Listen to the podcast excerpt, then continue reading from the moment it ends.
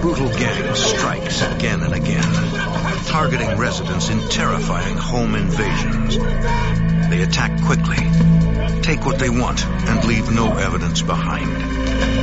As the assaults continue, the FBI and local police join forces to stop the terror. In the end, authorities come face to face with a vicious gang that refuses to be taken alive.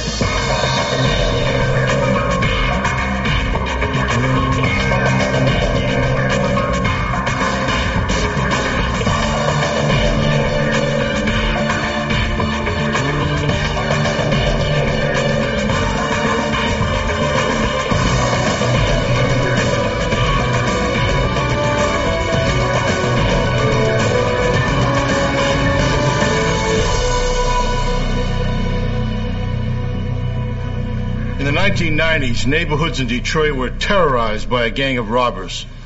Impersonating police officers, they invaded over 100 homes, robbing, raping, and torturing their victims. I'm Jim Kallstrom, former head of the FBI's New York office. The extraordinary number and sheer magnitude of these home invasions stunned authorities. As residents feared for their lives, agents teamed up with local police to take down this sadistic gang.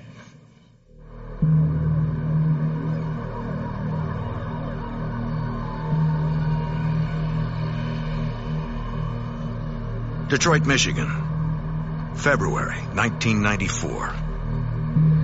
In some neighborhoods, narcotics trafficking is a way of life, and drug busts by the local police are routine. This raid is anything but routine.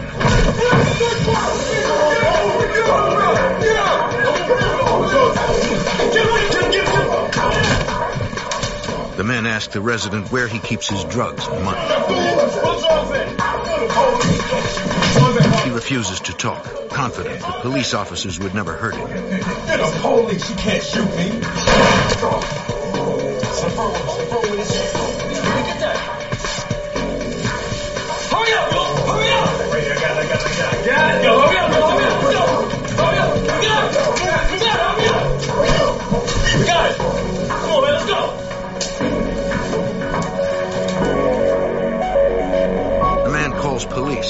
Reports that officers broke into his home, assaulted him, then stole money and jewelry. The patrolmen know the resident is a local narcotics dealer. They also know there were no drug raids scheduled for that address. Could these home invaders be rogue cops? The incident is part of a wave of excessively violent home invasions plaguing Detroit. Averaging more than one a week, they spread fear throughout the city. The invaders leave no useful evidence behind. In June 1994, the newly formed Safe Streets Violent Crimes Task Force dedicates itself to putting an end to the terror. It is comprised of Detroit police detectives and FBI agents, including Special Agent Michael Kosanovich. we really were determined to solve these violent home invasions. Initially, we were aware of, of approximately 50 home invasion robberies from the beginning of 94 up through June of 94. They were fairly violent. They involved shootings, sexual assaults. Investigators begin by searching for connections between the numerous invasions. Detroit police officer Tom Dunai We took a look at all the police reports that were taken over the previous two or three months. Uh, we analyzed them, we broke them down into the MOs and exactly what these perpetrators were doing on each one. Investigators identify a recurring method used in the attacks, according to Special Agent Bob Pertuso. The gang used a dynamic approach that law enforcement officers use when they execute a search warrant or make an arrest to gain quick entry into a home and then take control of the occupants. They all wore uh, masks and they were all armed with semi-automatic pistols, assault rifles, MAC-10s, Based on this consistent MO, the task force suspects that a single group is committing most of the invasions. We were able to narrow this down to yes, it was a gang of about uh, anywhere from four to eight. Uh, the descriptions all fit the same. Uh, their MO was the same. Everything was the same on almost every home invasion. To gather more first-hand information, investigators re-interview the victims of the home invasions. Understand you had some excitement here the other day. They learn that most of them are involved in narcotics trafficking. FBI Special Agent Michael Kosanovich is not surprised that dealers are reluctant to talk. They don't want to reveal the fact that they were selling drugs or conducting illegal activity out of that residence. Detective Sergeant Tom Barry tells the dealers that the task force has no interest in busting them for narcotics. People are getting raped. They're violent. We don't care about the drugs. We need your cooperation. About 90% of the time, uh, the drug guy come on board. You come on our team and say, hey, I deal my drugs. I know that's not right. Um, I'll tell you what I know about this case. Pose a gun at me and I'm like, he's a cop, you know. Investigators discover that some home invasion victims are not drug dealers. These sometimes elderly people, they're, they're panicking. They're crying. They're begging.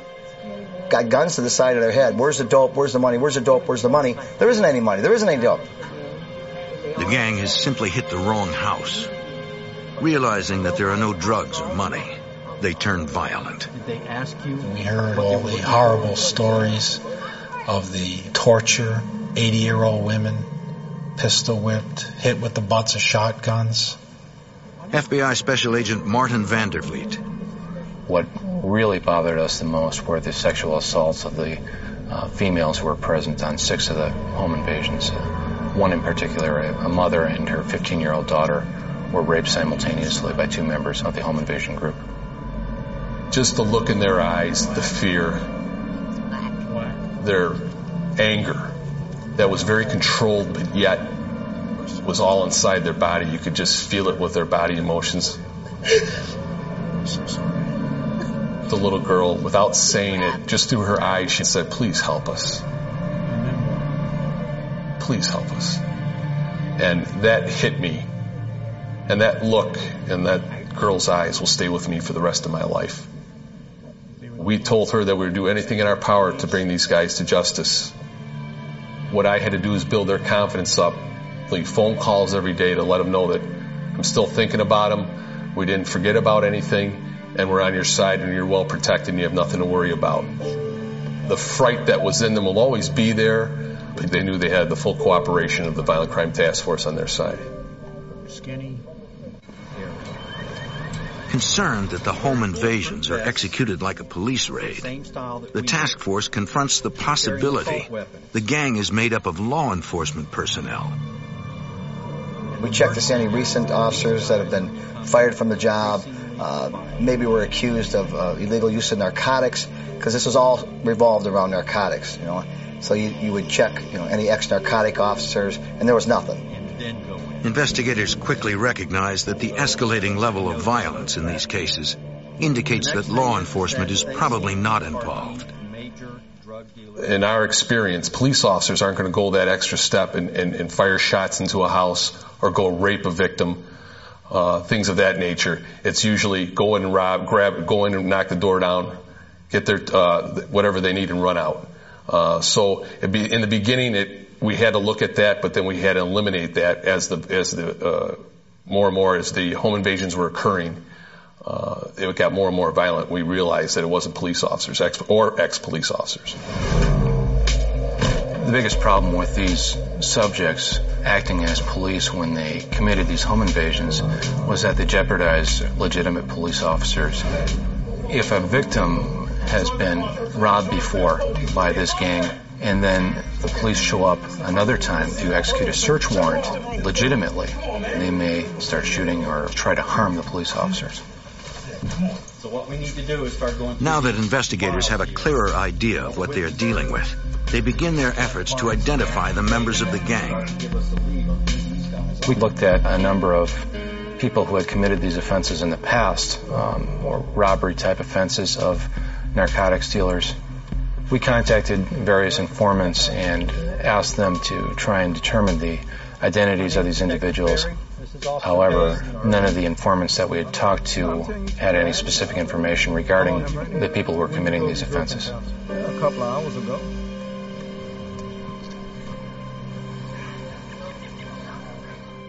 Over the next month, the home invasions continue, but the task force makes little progress. Every home invasion in the city of Detroit where people went in posing as officers, we, the Violent Crime Task Force, would respond to it. So we got firsthand information, try to get a feel, are these our guys, are these not our guys, why are they or why are they not? Investigators carefully process each scene, but can find no evidence. Everything we did, we, we weren't getting lucky. We needed a break.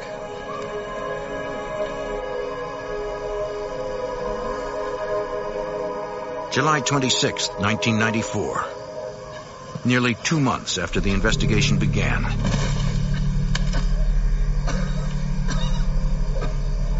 Detroit police respond to a call about shots fired. They find a barely conscious man with multiple gunshot wounds. He has a gun, police jacket, bulletproof vest, and a ski mask.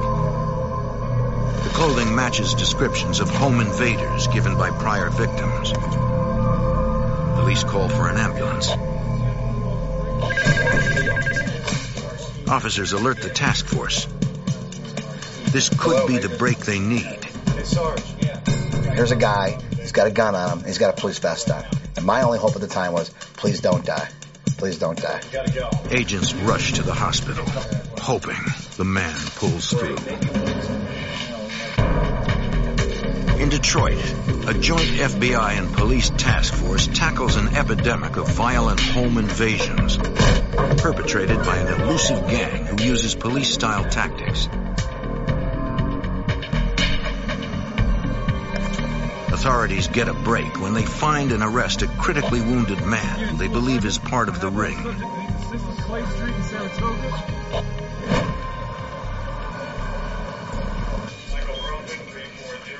FBI agents go to the hospital to question the suspect.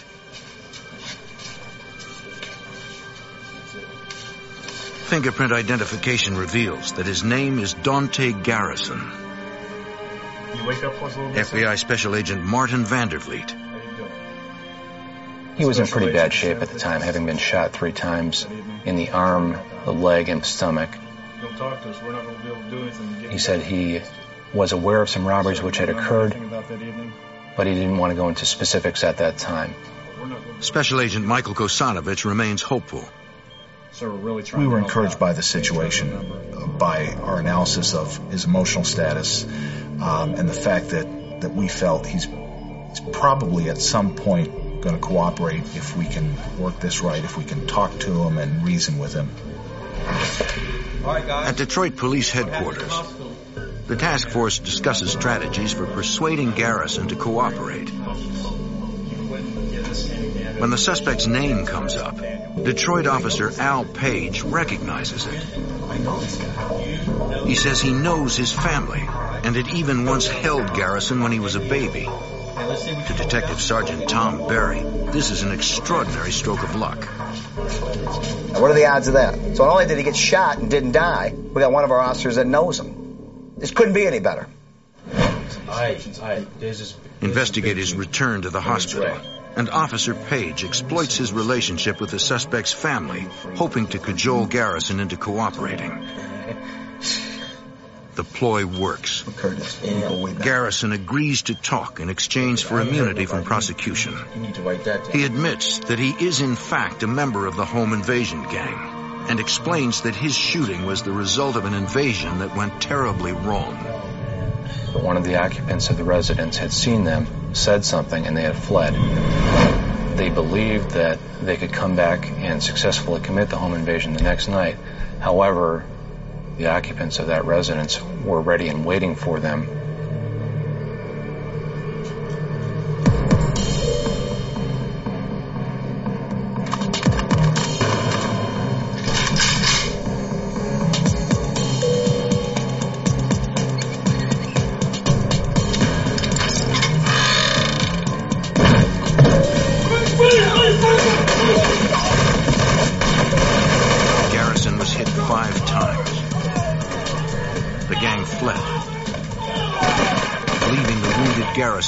For himself. Special Agent Bob Pertuso. And that was the difference between these criminals and law enforcement. A law enforcement officer would not leave a fellow officer shot in some backyard. Knowing Garrison is in poor physical shape, the task force keeps the interview short. They need to keep him healthy. He was eventually moved out of the hospital and allowed to recuperate at home. Once he became capable of, of moving around without any assistance, uh, it was decided that uh, that we should take him to an off-site location to have him uh, uh fully debriefed. The FBI secretly moves Garrison to a safe house outside of Detroit. Investigators inform him of the potential consequences of cooperating with the task force, according to Detroit police officer Tom Dunai. We let him know that there is a real risk of him losing his life if these guys ever found out that he's talking with authorities about what has occurred. And he wanted protection to make sure nothing would happen to him. And uh, naturally, we gave that protection to him and let him know his name wouldn't be brought up until the day of court. The way it worked. During intensive interviews, Garrison reveals that the gang has several more members than previously suspected. As it turned out, it wasn't the same group of individuals who were committing these home invasions every time. It might be from three to ten members. And it really depended on who was available when the call went out, who could respond to commit that home invasion that evening. Um, if they were available, they would go. And if, if they needed money, they would go. If they didn't need money, maybe they might stay home that night. Garrison divulges that two career criminals control the gang. Obie Carter and Andre Woods.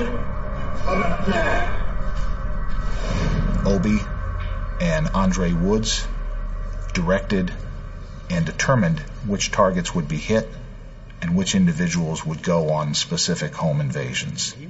Once a residence was targeted for a home invasion, Obie Carter would page all the gang members that were going to be involved that night. A few of the members would go out and conduct some surveillance on that location. They would try and identify residents, how many, ages. They would return back to the gang, debrief everyone, and then meet again later that night to actually conduct the home invasion. Garrison reveals that Andre Woods actually stages mock-up raids for training purposes. Andre Woods had taken the gang members to vacant houses to practice police-style raids. Said they would be familiar with techniques as far as how to make entry into the residence. They would enter just as the police would enter to secure it. Once the residents are neutralized, the gang interrogates the victims.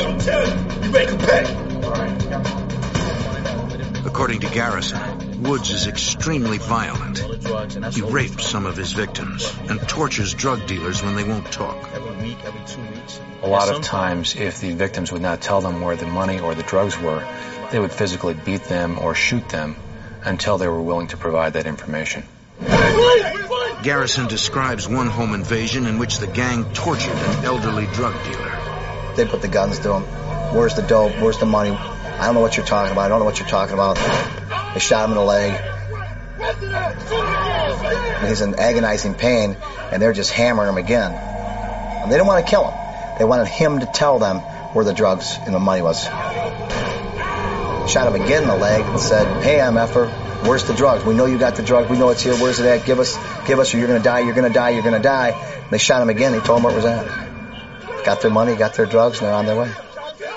Once a home invasion was complete, they would return to the predetermined location. The money would be divided evenly among the members. Any valuables that someone was able to pick up, it was theirs to keep. Gang member and drug dealer Chris Allen would handle the stolen narcotics. Oh, this is prime weed, baby. It was Chris Allen's responsibility to take those drugs out on the street, sell them, get the money for those drugs, and divide it evenly among the members. It is also Allen who would suggest who to target for their home invasions. Allen provided a lot of intelligence to the gang members as far as who would be good people to rob based on his knowledge of their narcotics dealing.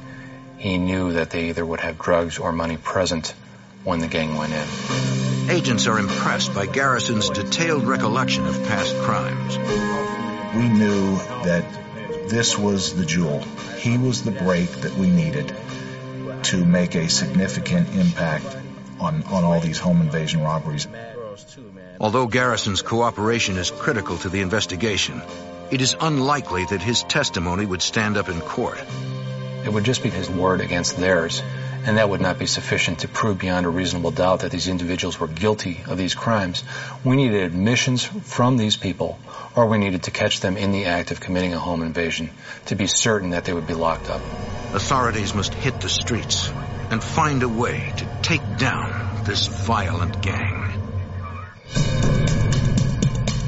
Detroit police and the FBI work to shut down a dangerous home invasion gang.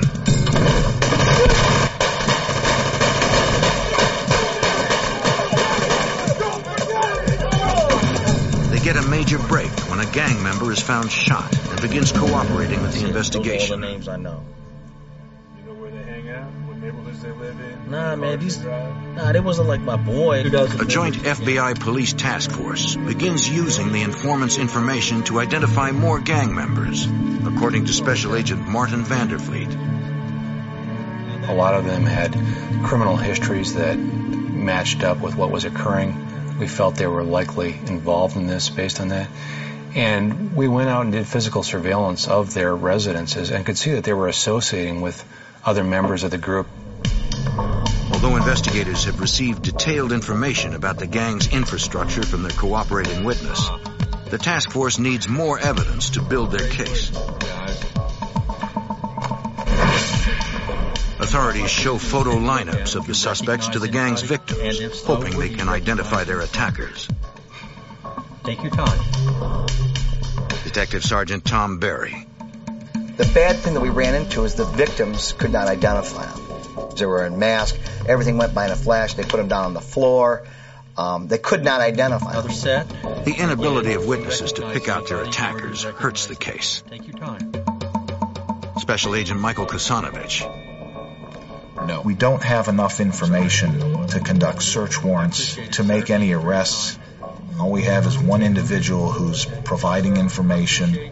What we're now looking for is, is additional fresh information to allow us to go further in the investigation. Um, The task force asks a federal judge for permission to use wiretaps. If they can prove that there is an ongoing pattern of felonies by the gang, any drugs that were they can take down the entire organization on federal racketeering charges. And apparently, he's also one who has trained gangs. A few days later, in the early morning hours of September 4th, 1994, police respond to a report of shots fired at an illegal after-hours gambling house. It is owned by Andre Woods, one of the gang's leaders. They interview witnesses and piece together what happened. At 4.30 in the morning, Andre Woods got into an argument with a few of the gamblers. It got out of hand. He didn't like, they disrespected him. Gunned him down, cold blood. Just wiped out, you know, four human lives in, in a second. He just kind of walked out. That's just the way he was. Got in his Mercedes Benz and took off. The task force provides Detroit Homicide with information on Woods and his car.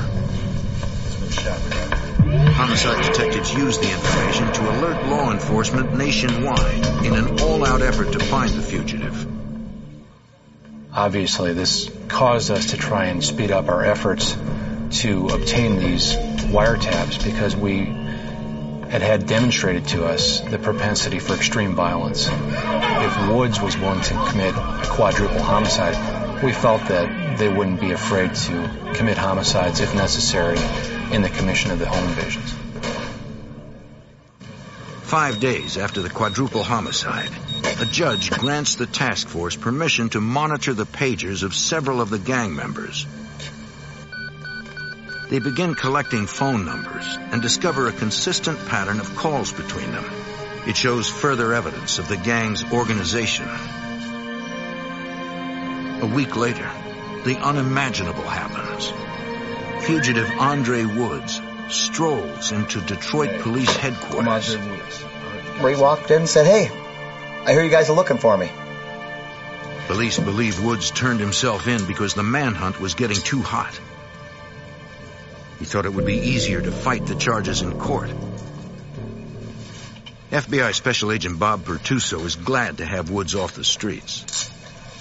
Because he was so violent. He was an enforcer for the gang. And if Woods was still out, there was a great potential for more people to get hurt. A week after Andre Woods surrenders, the task force uses the evidence from the pagers to get its first telephone wiretap on the remaining gang leader, O.B. Carter.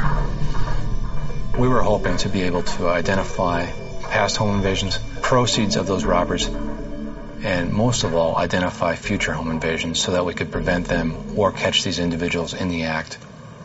The task force also places Carter under surveillance by a Detroit police crew that includes Officer Steve Miller. Guy was really surveillance conscious, so he was a pretty hard target to follow, but we were able to follow him. The information gathered through surveillance, combined with the evidence from the wiretap, gives investigators further insight into the gang's activities. We were able to start to watch their moves, start to anticipate as opposed to react. Anticipate where they were going to strike uh, and, and which members were going to be involved in the next home invasion. Monitoring phone conversations, they learned to recognize gang members' voices and code words. The gang calls their home invasions licks. Detroit police officer Tom Dunai after we kind of knew that they had just got done with a lick, they all get on the phone and start talking about it and laughing about it and telling how much money they got out of a certain house or how many guns they got out of a certain house. Then they would talk about narcotics that they got out of the house. From these intercepted details of the crimes, investigators are able to connect the gang to specific home invasions. They weren't very descriptive, but they were descriptive enough where we knew what they were talking about, what they got out of the house. So we were able to match that up with the reports of the of the victims stating to us what was taken from the house at the time of the home invasion. But it is still not enough. We didn't know specifically which individuals in that group had committed the home invasions. We still needed more information, and we really wanted to catch them in the act of committing a home invasion. One night, a surveillance officer is watching a home where gang members are meeting. Suddenly, an unmarked Detroit police car pulls up. Before surveillance can radio a warning, four plainclothes officers jump out and head in the direction of the gang house. Dispatch tells surveillance that the four are working on another case, looking for a possible fugitive at the house next door. The officer is worried that the violent gang members don't know it.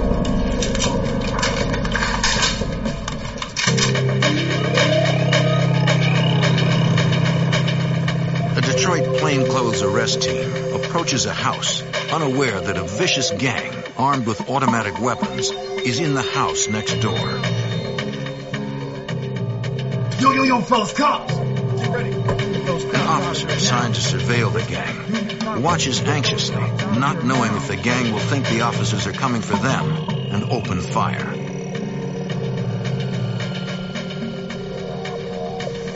After a few tense moments, the officer is relieved to see no indication of a gang response.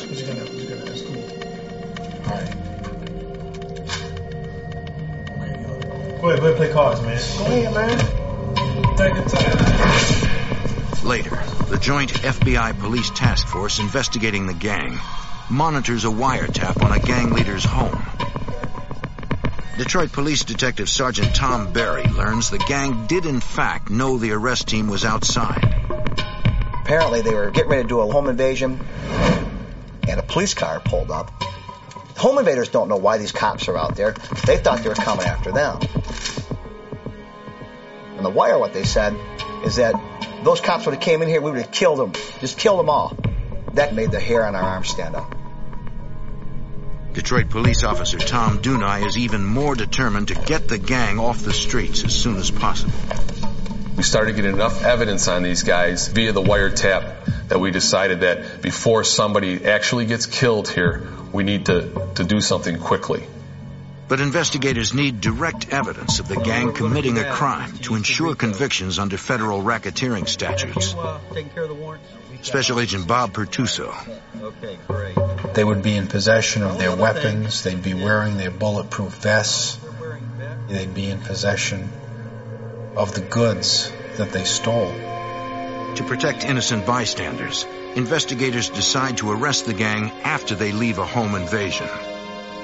Special Agent Martin Vandervliet. We know they're going to be. We did not want to try and arrest them while they were in the house committing a home invasion and possibly risk a hostage situation.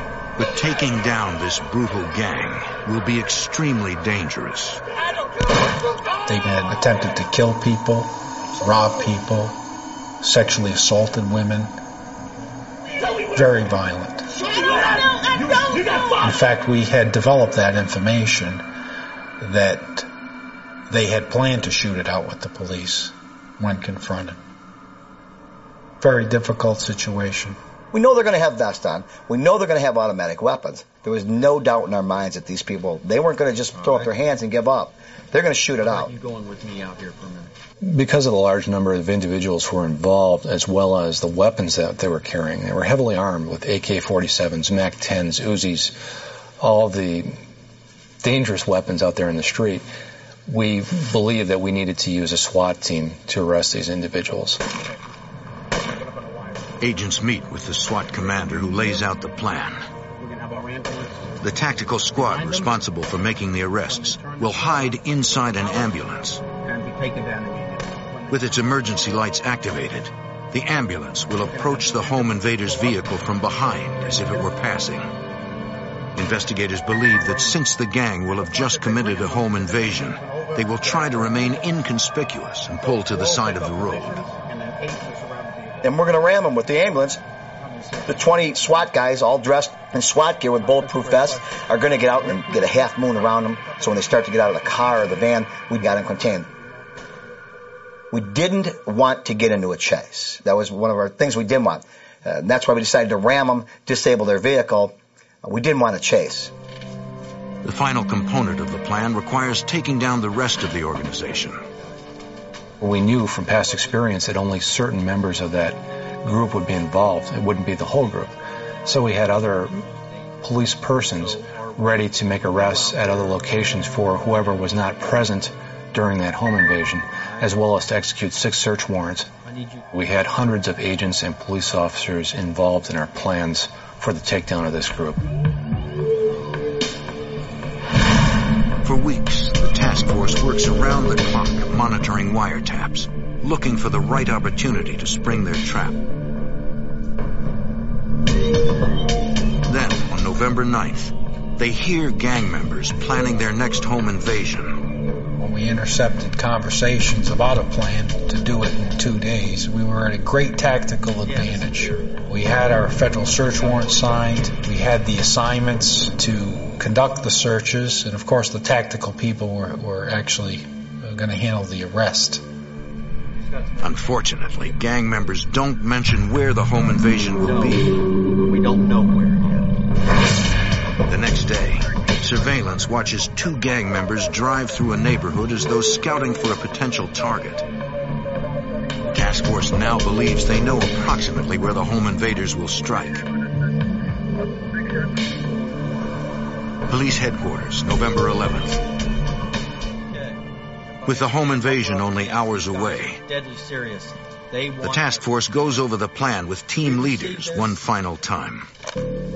their intent To underscore the danger the officers face, they play a tape recording of the gang's threat to kill police. We played that tape for the people who were going to take these people down later on.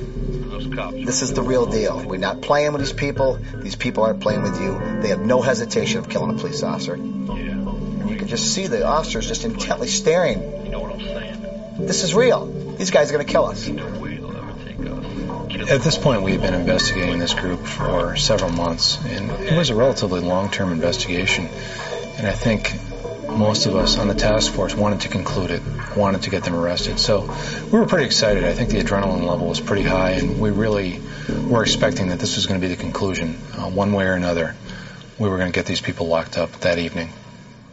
SWAT gives Officer Steve Miller and the rest of the surveillance teams armor-piercing ammunition for their handguns in case the takedown becomes a gunfight.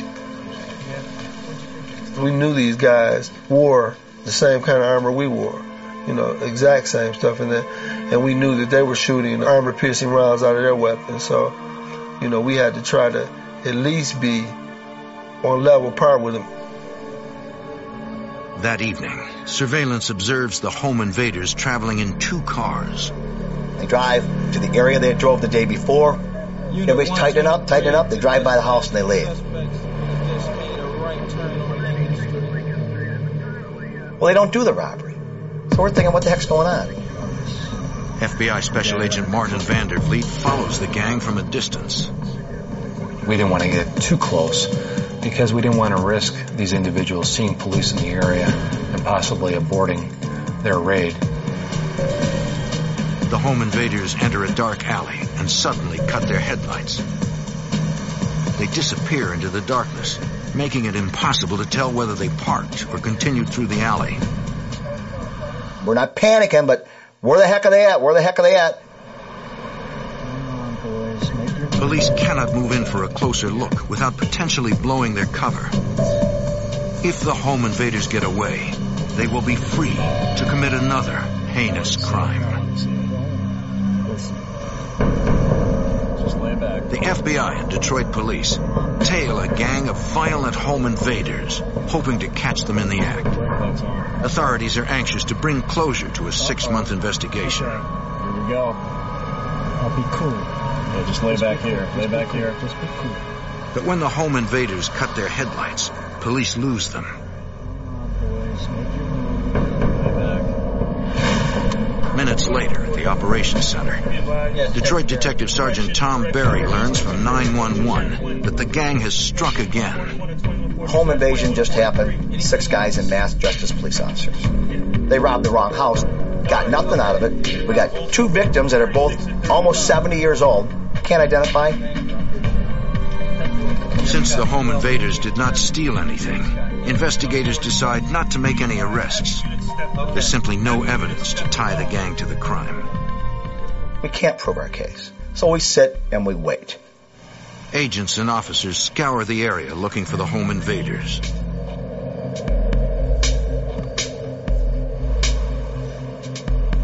Detroit police surveillance officer doubles back to the gang's meeting place, thinking they will return there after the invasion.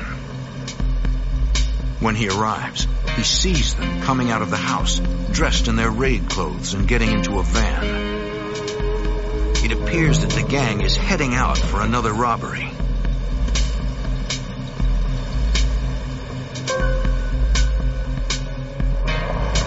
When gang members are dropped off at a house, Miller is right behind them. I ducked into a, a nice little parking space where I could see the front of the house and I could see the van. I adjust my mirrors, you know, get in my surveillance mode. Finally, authorities are in position to actually see the home invaders commit a crime.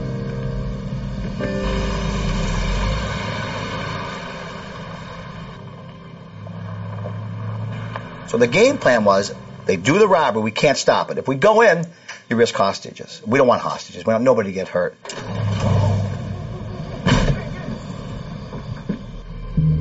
Suddenly, Officer Miller notices the home invaders' van creeping up behind him. My heart starts pounding. You know, I'm like, this guy saw me. I got my weapon in my hand, you know, and just in case anything happens, you know, I'm, I got to be ready.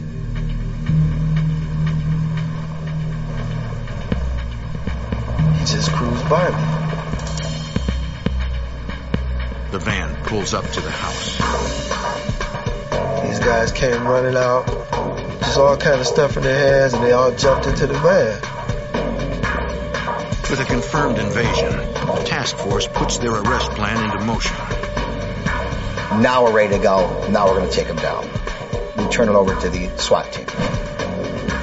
An ambulance loaded with SWAT personnel approaches the gang's van and attempts to disable the vehicle by ramming it.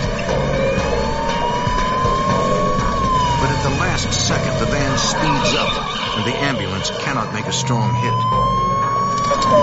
The van, which has more horsepower, easily gets away from the SWAT team. FBI Special Agent Martin Vandervliet. We obviously had a major problem. We had six highly armed individuals in a van, and we had to stop them. Surveillance teams begin pursuing the van, knowing the chase will likely end in a gun battle. FBI Special Agent Bob Pertuso. Whenever you have armed robbers running from the police, wearing bulletproof vests, armed with automatic weapons, once they broke through the attempts by the police to stop them, there was going to be a confrontation. Absolutely. Officer Miller and the other pursuit vehicles continue to chase the van through the streets of Detroit. Suddenly, the van's rear doors open and the gang begins shooting at law enforcement. A SWAT sniper inside one of the chase cars returns fire.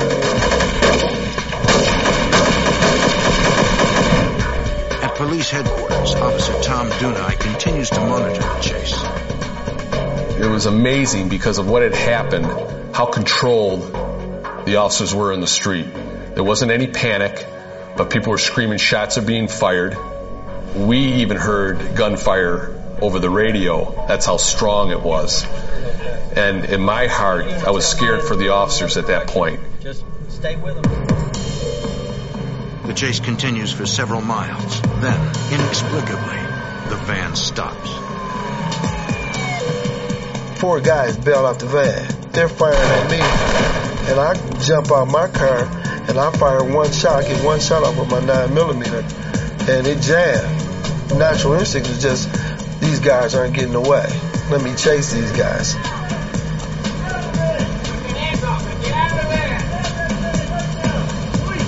SWAT officers order the remaining two home invaders to exit the van. But the van takes off and the chase continues. Leaving Miller alone to pursue the heavily armed suspects.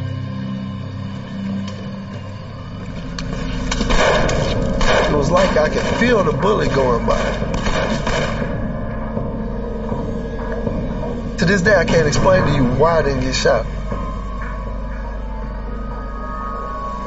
I say, okay, police, we got you surrounded, come out. Miller thought other officers were following behind him. He suddenly realizes he's all alone. And it's like a ghost town. I mean, nobody there. Even worse, he does not know where his attacker has gone. The FBI Detroit police engage in a running gun battle with a violent home invasion gang. Officer Steve Miller narrowly escapes an ambush. Backup arrives, Miller begins searching for his attacker. We start going up eastbound on Pasadena, just checking, checking. Sure enough, uh, get about five houses up, and this guy is laying face down. So I'm like, you know, okay, get up, you know, get up. And, uh, you know, he, he, he wasn't moving, kind of lifeless. So I greased around the field, you know, to see if I could get a pulse from him. He's dead. He's dead. He's later identified as Obie Carter, the gang's leader.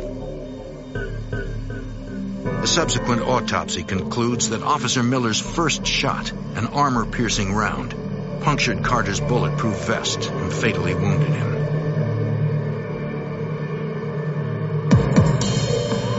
Miles away, the police chase comes to an abrupt end when the gang's van breaks down.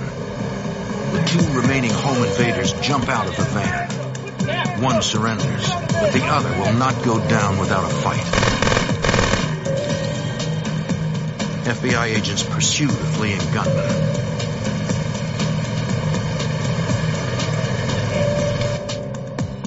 Searching down a dark alley, Special Agent Bob Pertuso sees a dark shape and carefully approaches. The getaway driver was lying on the ground. He had been uh, uh, shot uh, a number of times. The agents call for an ambulance. The getaway driver is taken to a hospital and against all odds survives. Following a series of fierce gun battles, the task force assesses the casualties. Okay. Hundreds of shots were fired. Incredibly, no one on the arrest team was hit. Our plan worked. Unknown or injured. Did not uh, anticipate the high speed chase and the violent confrontation, but it happened. It was dealt with uh, effectively. Okay. But only three of the six gang members involved in the chase have been apprehended. Detroit police officer Tom Dunai tries to locate them. Detective Barry here. What I had done was call local hospitals to find out if anybody was admitted with, with a gunshot wound. And we called around a few hospitals. We had a hit at one hospital, and they says, "Oh yeah, somebody just came in with multiple gunshot wounds." At the hospital, Dunai confirms the gunshot victim is one of the fugitives. As the search for the remaining two gang members continues, FBI agents, the FBI SWAT team, and local police serve search warrants on six of the gang members' houses. They find critical evidence, according to FBI Special Agent Martin Vandervliet. Well, we found a lot of evidence that had been taken from robberies, eh, including specific items of clothing, jewelry, and then we also recovered uh, a great amount of weapons. Um, a lot of the houses would have three to five guns in them, as well as ammunition, uh, vests, pry bars, masks, and other things. At Detroit Police Headquarters, Detective Sergeant Tom Barry questions the captured members of the home invasion gang. He lets them know they are facing long prison terms and that those who cooperate first may get reduced sentences. Probably 95% of them told us exactly what happened. That's how we were able to identify the rest of the gang, the rest of the peripheral players. Over the following months, the task force systematically arrests gang members. In the end, a total of 29 are convicted and sentenced on federal or state charges in the biggest home invasion prosecution to date. This particular task force, it was the first major task force between the FBI and the Detroit Police Department. We wanted to do a good job for those victims. We made a difference. We really uh, made a difference uh, to the city of Detroit. Uh, we did make it a safer place. Well, it just goes to show you that when, when law enforcement agencies can work together smoothly with the right people, anything can be accomplished. Thanks to the collaborative efforts of the Detroit Police Department and the FBI, the violent home invaders gang is dismantled forever.